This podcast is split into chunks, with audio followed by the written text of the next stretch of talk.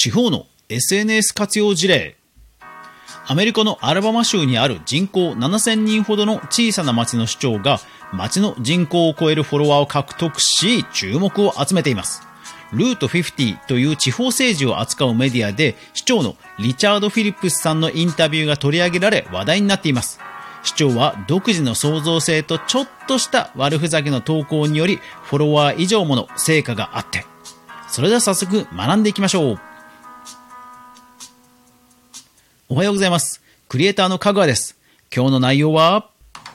人口7000人の町で11万人のフォロワー、ツイッターをはじめ変わったこと、ルーツはやっぱり強いです。はい、今日はですね、海外の話題です。えー早速こちらの記事行きましょう。えールート50より11万7000人の TikTok フォロワーを獲得したアラバマ州の小さな都市という、え海外のメディアの記事です。はい、こちら機械翻訳して、まあ読んだところ、いやーすごいですね。オニオンタという、まあアラバマ州の、えーある地方都市がありまして、えーそこの人口約7000人ということなんですが、まあ市長さんがですね、始めた TikTok がなんと、えーその人口を超える11万人と、いうフォロワーを獲得して話題になっていたということなんですね。で、その市長に、えインタビューをした記事が話題になっていたということなんですよ。うん、なんか読むとね、あのーすごい楽しいことをとにかくやってみようというふうにしたところ、まあ、本当にブレイクしたっていう感じのすごい爽やかな記事ですね。もともとはやっぱり Facebook をやっていたそうなんですね。ただまあ Facebook も、えそれほどやっぱり運用に至っていなかったようで、え実際この市のホームページを見てみましたが、確かにホームページの右側とかによくインスタとかツイッターとかがちょろっとこう小さい窓で表示されてるようなデザインあるじゃないですか。あんな感じで Facebook も載ったんですけども、それほどまあアクティブに投稿してるような感じではなかったです。一方ですね、この TikTok は、まあ視聴さんがね、え中心になってどんどんね、動画を撮って、えそしてですね、それらがバズって、え現在、えフォロワーが11万ということなんですよね。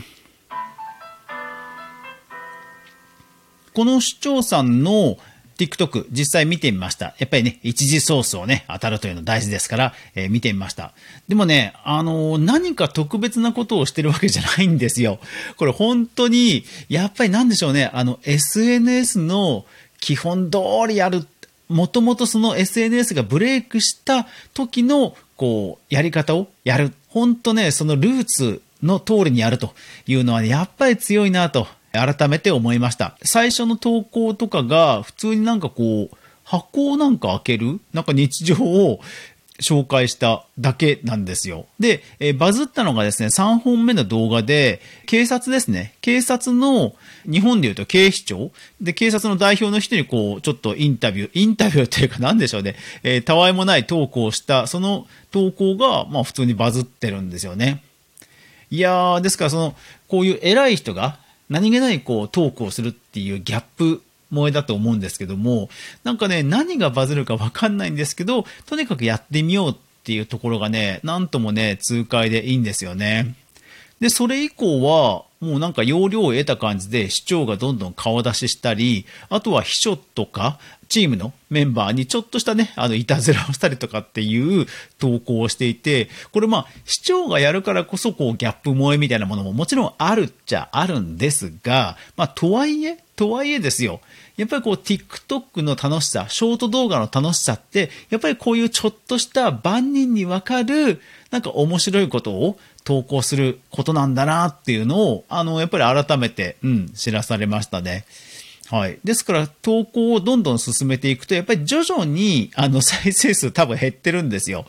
あの、徐々に再生数が減っていって、さ、えー直近ですと、いいねの数が68、89、619となっているんで、まあ、これからが正念場といえば正念場なんですが、実際にこの街のそういったイベントにね、市長さんですから、実際に行ったりするわけですよ。そうすると、市長さんに、こう、小さい子たちが駆け寄ってきて、一緒に TikTok を撮ろうと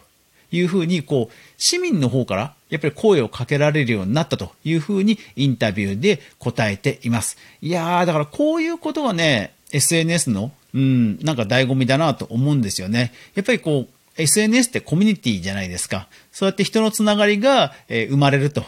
いうことが、まあリアルにもね、波及していくというところがね、やっぱりこう市長の人柄がちゃんと出ている動画だからこそだと思うんですよね。いやー、これはね、本当に素敵な事例だなと思いました。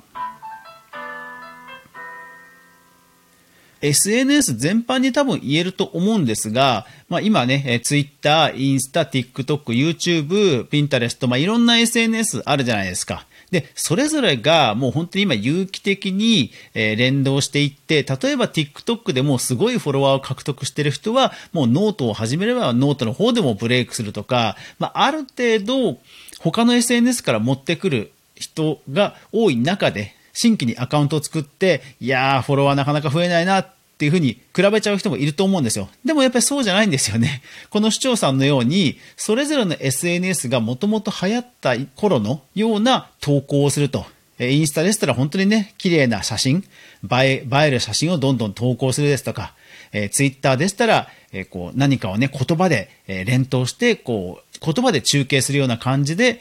何か説明をしたり伝えたりするといったような、もともとその SNS がバズった時の使われ方というのをするのが一番受け入れられやすいんだなと思います。なので、この市長さんも、なんかやっぱり何か凝ったことをしてるわけではないんですけども、TikTok が流行った当時に流行ったいろんな動画の作り方というのをもう辿っているだけではあるんですけども、まあ市長の人柄やその市長というギャップも相まって、まあ、バズりになったということなんですよね。ですから、やっぱり木をてらうよりは、迷ったら、その SNS がバズった当時のそのやり方を試してみるのがいいんじゃないかなと改めて思いました。皆さんもぜひ SNS の投稿に迷ったら、一度立ち返ってみてください。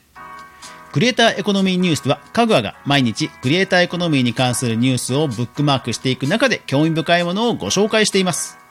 毎朝の収録配信、夜9時からのライブ配信。これ、もしかするとね、10時になるかもしれないんで、ぜひ、えー、皆さん注意してください。そして、ポッドキャストの皆さんもね、スタンド FM でライブやってますので、よかったらスタンド FM 来てください。そして、ニューレオのニュースレターも週に1回発行してます。よかったらフォローお願いします。というわけで、いってらっしゃい。